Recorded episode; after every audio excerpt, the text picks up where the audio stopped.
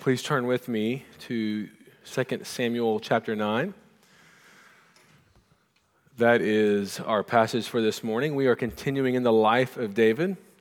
And uh, I think that says David, the warrior poet. What we have found about David this far is there is more written about him than any other figure of ancient antiquity.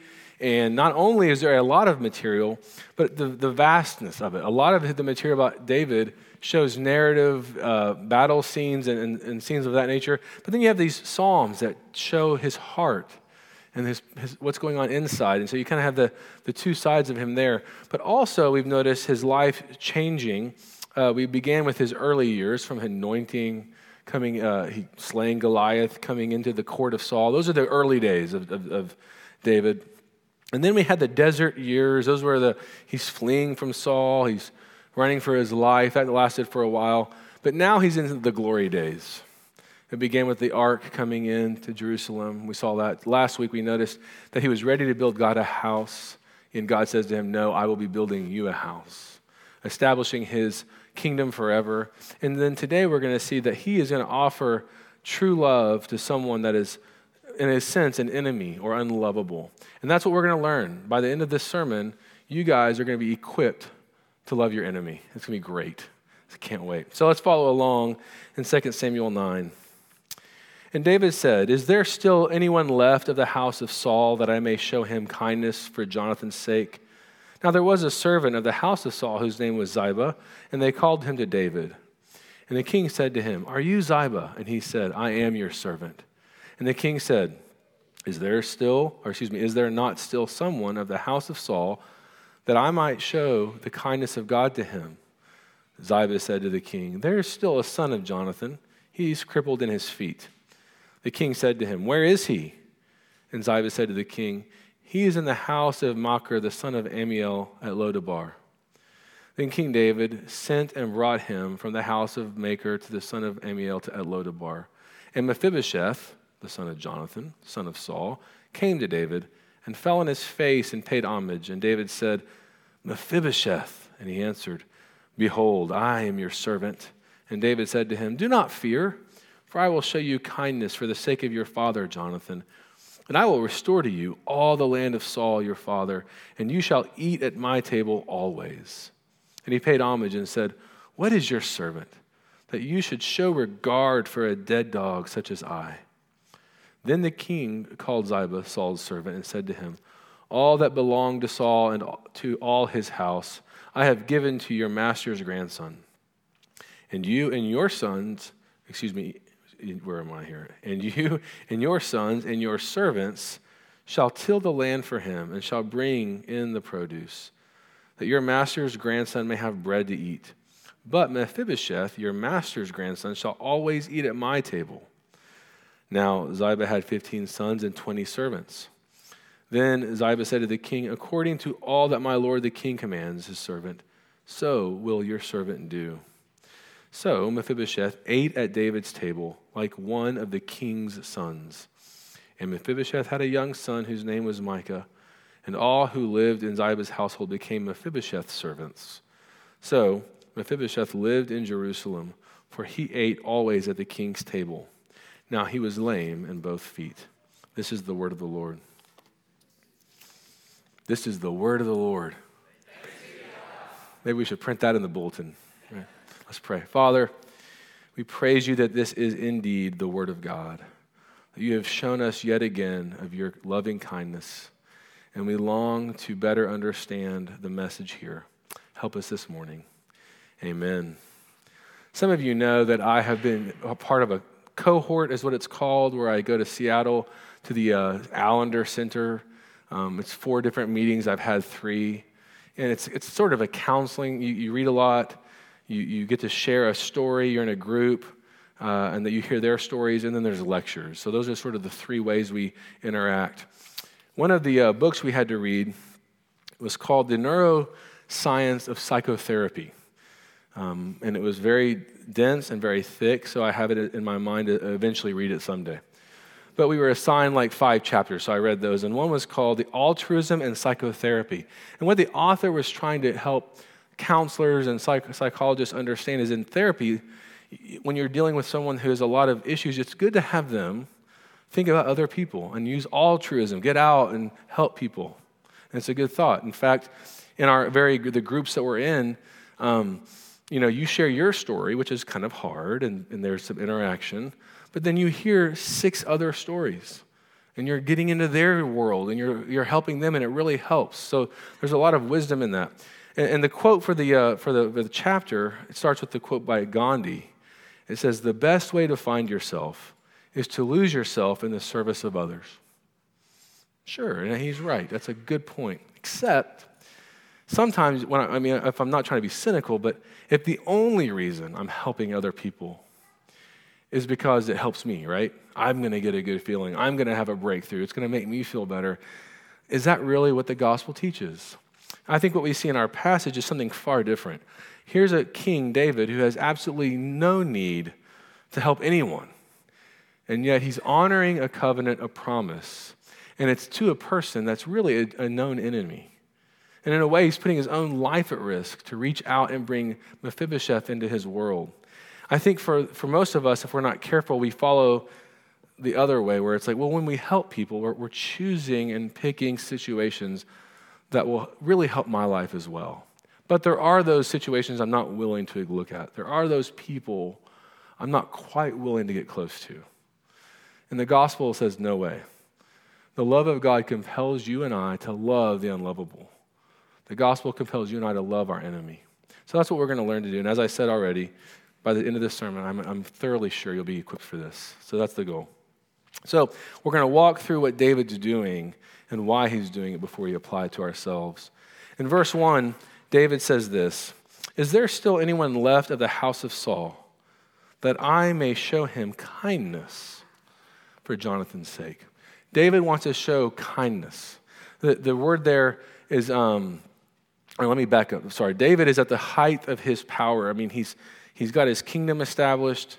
He's built his home. We, the very chapter uh, recently says he was told no about building the temple, but he's got his affairs in order.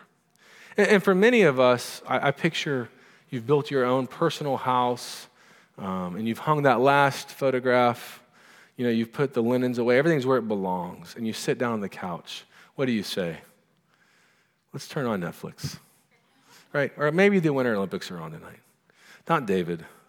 David gets there and he says, Is there not still someone that I can love? Is there not still someone I can care for? And the word hesed um, can mean kindness, love, steadfast love, covenant friendship, loyalty, justice. It's a favorite word among psalmists to refer to God's love for his people. And what David desires to do here is to find anyone. At this point, he has no idea Mephibosheth is even in existence, at least as far as we're told. And, and he just knows his job is to love. And that's what our job is, right? Um, and that's the challenge of the gospel is sometimes what the world means by love and what the Bible means don't jive. If you have your worship guide, turn to the front. I'm going to read the Buechner quote, Frederick Buechner, where he says, The love for equals is a human thing a friend for friend, a brother for brother. It is to love what is lovely and loving. I got those two words backwards. And the world smiles. You understand what he's saying so far? That's easy. Anyone, like Jesus says in the Sermon on the Mount, anyone can love their friend. And he moves on. The love for those less fortunate is a beautiful thing. The love for those who suffer, for those who are poor, the sick, the failures, the unlovely. This is compassion, and it touches the heart of the world. And he moves forward. The love for the more fortunate is a rare thing. To love those who succeed where we fail, to rejoice without envy with those who rejoice. The love of the poor for the rich, of the black man for the white man.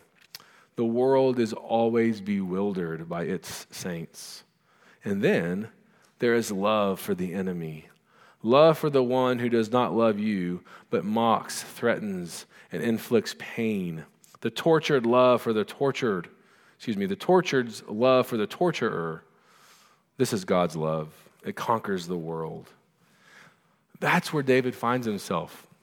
It's hard to imagine, by the way, how Mephibosheth could be an enemy, um, especially since the narrator tells us of his, infer- his, his handicap.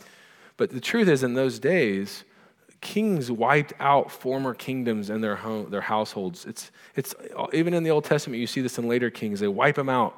And that sounds harsh. Um, it reminds me of when you show your child the nature show and, and the leopard or the tiger or the lion's eating the, the thing, the bunny or the, the deer or whatever they eat. And the child starts to cry. And you want to say, It's okay, it's okay. This is how it works. You know, this is normal. And yet it's not fully normal. And and, and it's not normal that kings wiped out kingdoms, but you would expect David to say, Is there anyone left? I need to wipe them out. Or I need to do something to ensure my kingship. But he doesn't. What he says is, I'm going to love my enemy, which is exactly what the gospel calls us to do. And we're going to look at the specific ways David pursues this process and how we can learn from them. The first, that is just obvious, is he initiates the idea. I, I find that to be amazing. That, and I've already touched on that, but God initiates, right, with our salvation. It's His idea. So David, who's the man after God's own heart, is imaging Yahweh by thinking on his own, I need to love. Who can I go love? I have a covenant I want to follow. Who have I not meet, met yet? But he goes further. Uh, I want you to notice um, when, what he does. He doesn't send Ziba or Ziba to go get Mephibosheth. Rather, in verse 4, he asks, Where is he? When Ziba answers him in verse 5, it says, Then King David sent and brought him from the house of Machir to the, uh, the son of Ammiel at Lo-debar. David sends for Mephibosheth. He goes and gets him. Right? God always pursues. God always goes in. God always does the initiation and the rescue. Now, let me just explain to you who Mephibosheth is so you have a little bit more of an understanding of what's happening.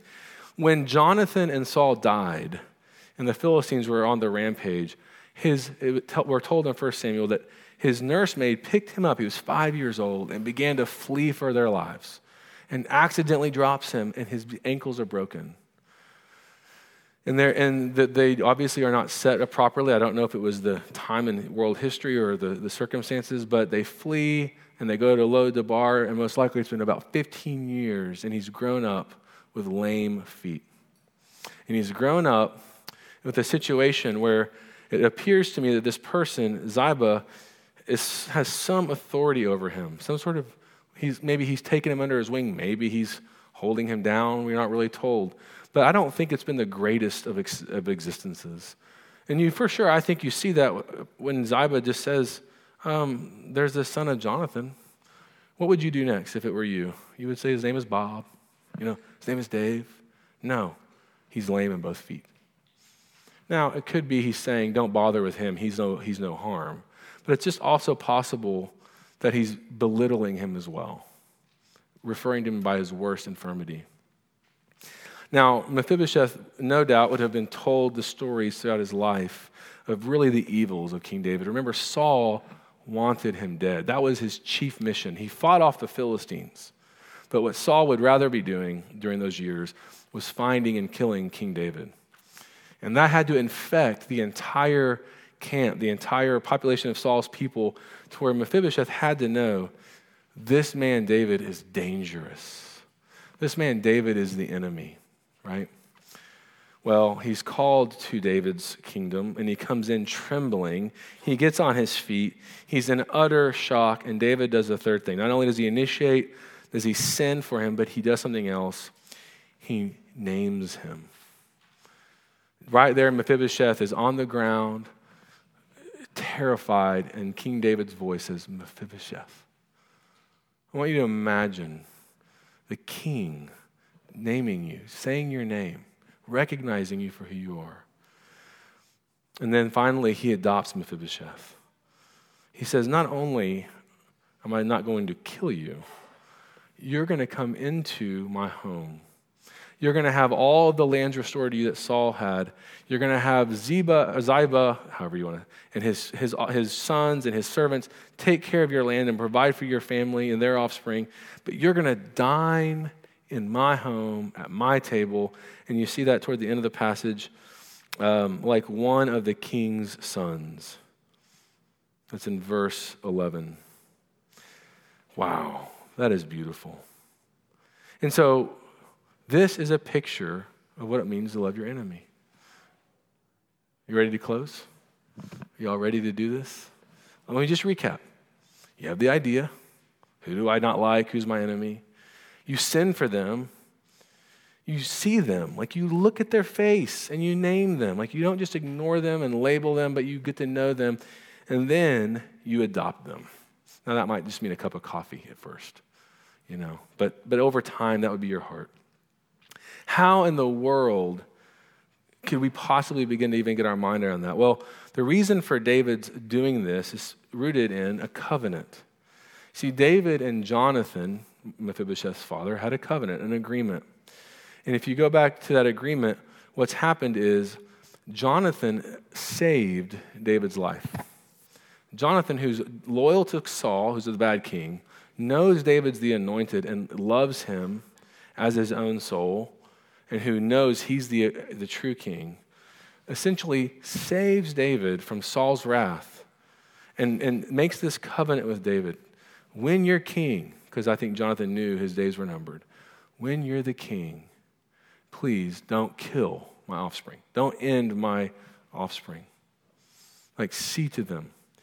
But David goes far beyond that, I believe, in our passage. He starts by saying, Is there anybody left in the house of Saul? That could be any, anybody. Even though Mephibosheth happened to be Dave, uh, Jonathan's offspring, he opened the door to anybody. But more than that, he says, um, not only did he not, he could have sent a note. Ziba, take a note and post it on the door of Mephibosheth's house. He's not going to be killed by me. Okay, that'd be great. I'm not going to die. Thank you. Whew. No, he brings him in. He adopts, he goes far beyond the, the initial covenant. What motivates that, I believe, is just this love for Jonathan and love for that for what Jonathan provided for him. How are we with covenants and vows and promises? What vows have you made? Like we have marriage vows. Do you even remember your marriage vows?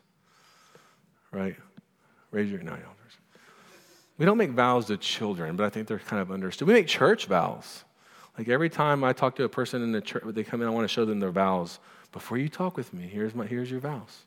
Just kidding. But we do make these commitments to each other. Some are spoken, some are not spoken. But often in our culture, we're encouraged to do what's best for us. And David is showing that he's not doing what's best for him. In some ways, he's putting himself at risk. I know I used an illustration similar to this, but it was a different person. It was, this is B.B. Warfield. B.B. Warfield, uh, an esteemed biblical theologian of old Princeton. Uh, he lived in the late 1800s. Many of his works are still circulated and read and very valuable. When he was pursuing his studies in Germany, uh, it was also a time where he and his wife were honeymooning. And uh, I guess they just used that as, hey, let's use this time. And so I don't know how fun that was for the wife. But um, they went on a hike into the mountains, and there was a huge thunderstorm that didn't actually harm them specifically, but the experience was such a shock to her. Her name was Annie, that she never fully recovered. And for the rest of their marriage, she was more or less an invalid. Um, and Warfield only left her for seminary duties, and never more for two hours at a time. Now, what he could have done to keep that covenant was just say, I'm not going to divorce you. You're here, there's someone helping you. I'm going to go do, just pour my heart into my work. But he didn't. She was number one, and he loved her well. In fact, for 39 years, they were together after this event.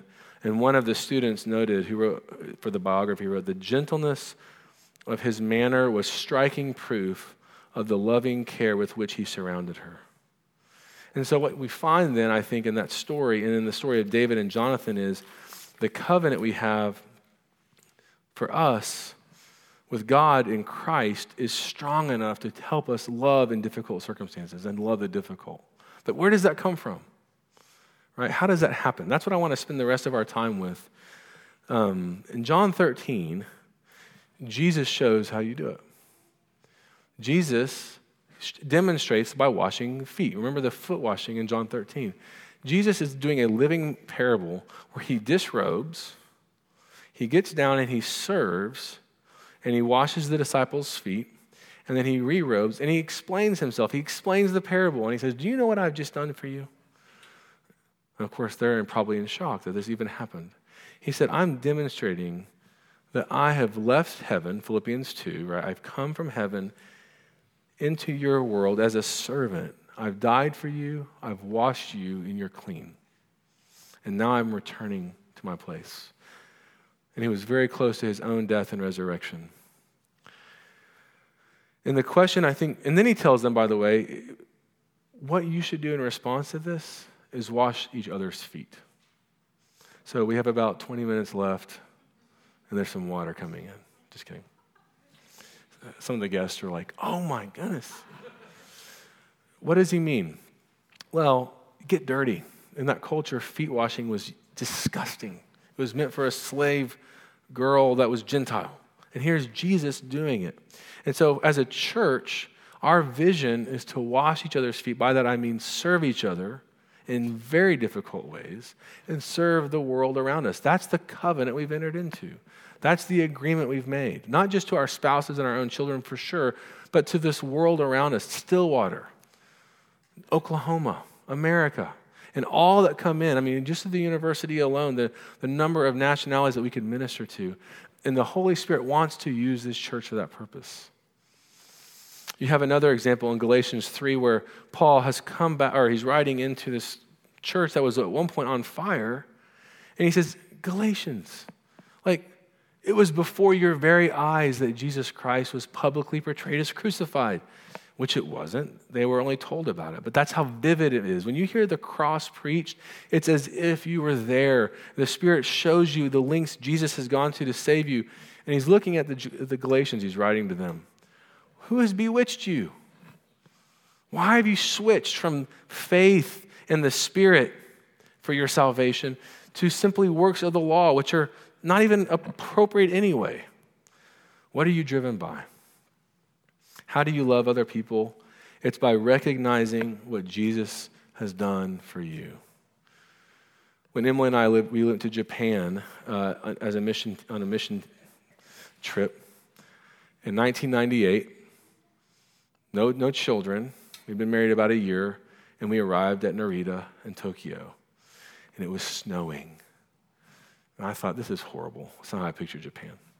And we drive, not, Narita is a long way from where the team was, but we went right by the team, met some people, and then went to where we were going to live for a year, 45 minutes away, which might as well have been Siberia.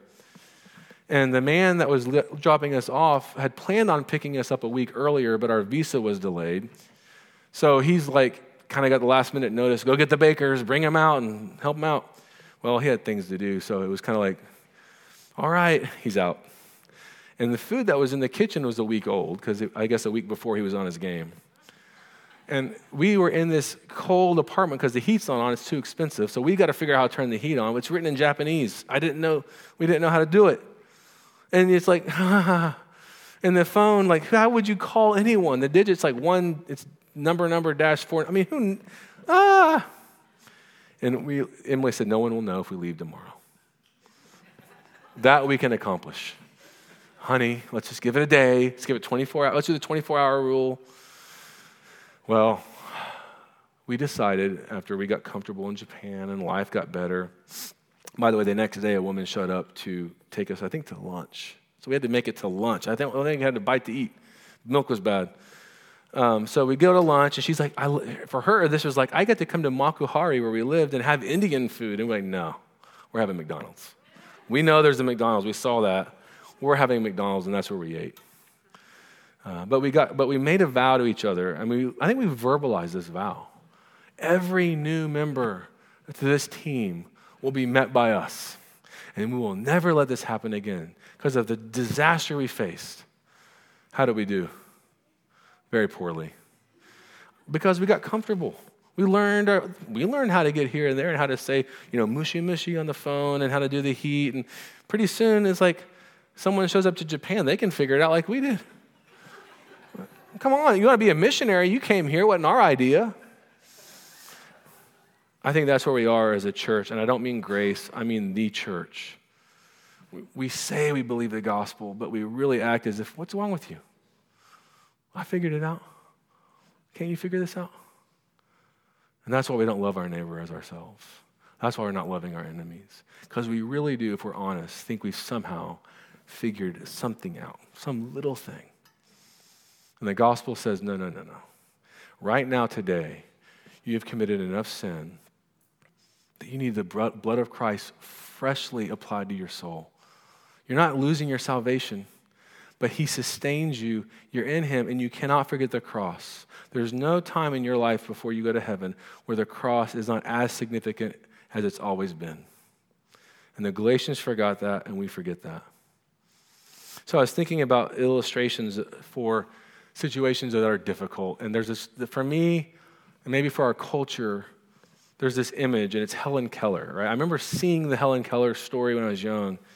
And I remember seeing her teacher, Anne Sullivan, come in. And it was an actress playing it, Helen Keller. But I just, just empathizing with how horribly difficult to teach a blind girl who's deaf, who doesn't, who's somewhat belligerent to her family, like anything. How could you possibly do that? And then in comes this angel, this teacher. And if you know anything about the story, they have like a, a 39 or 49 year relationship. Um, Anne moves in with them. She, I mean, she's physical and gives her, you know, attunement and touch and teaching and educates Helen. And they become very, very close soulmates. So go do what, go do what Anne Sullivan did, right? So I thought, let me just see who Anne Sullivan is. And I read her story. She was born in 1866, and um, her mother dies of tuberculosis. Her father's abusive, and her father eventually leaves the family. And at the age of five, contracted an eye disease called trachoma, T R A C H O M A, which severely damaged her sight. Later, I do think she had a surgery that improved it. And that whole ordeal puts her in a school where she's fighting for survival, to learn, to not be not to succumb to these handicaps. And these women come into her life and love on her, and she grows into a, a very amazing student to the point where when the story of Helen comes across their table, they recommend Anne Sullivan. And it just was a very, it just, to me, it's huge to say it was her own story, her own trauma, her own difficulty that helped her not grow comfortable and say, I'm done with that life. But I'm going in. I'm going into a harder situation. I'm going where the pain is. And so the question is this as a Christian, do you move toward pain, toward evil, toward difficulty? Or are you doing what we did in Japan and just trying to get your stuff in order for yourself? So, in, in conclusion, not do what David did. Recognize that you're not David. Recognize you're Mephibosheth. We are lame. God pursued us. Jesus calls you by name. Jesus adopted you, rescued you, renamed you, set you at the king's table, right? That's why we sang Psalm 23 earlier. You are at the king's table, you are his. And when you recognize that, you'll know you're fully believing that when you start moving into difficult situations.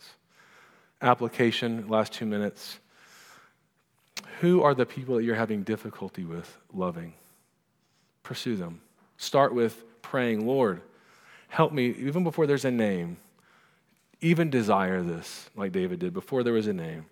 Secondly, when the name comes, just go for that person. Name them.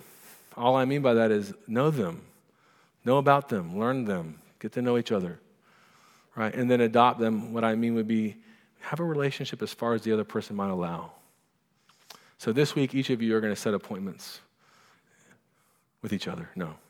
if I start getting phone calls, I'll know, oh no, that I was the unlovable. That's okay though, I'll take it. So, does that make sense? Are we encouraged? The gospel drives us toward the problem people that we call problems that they're not.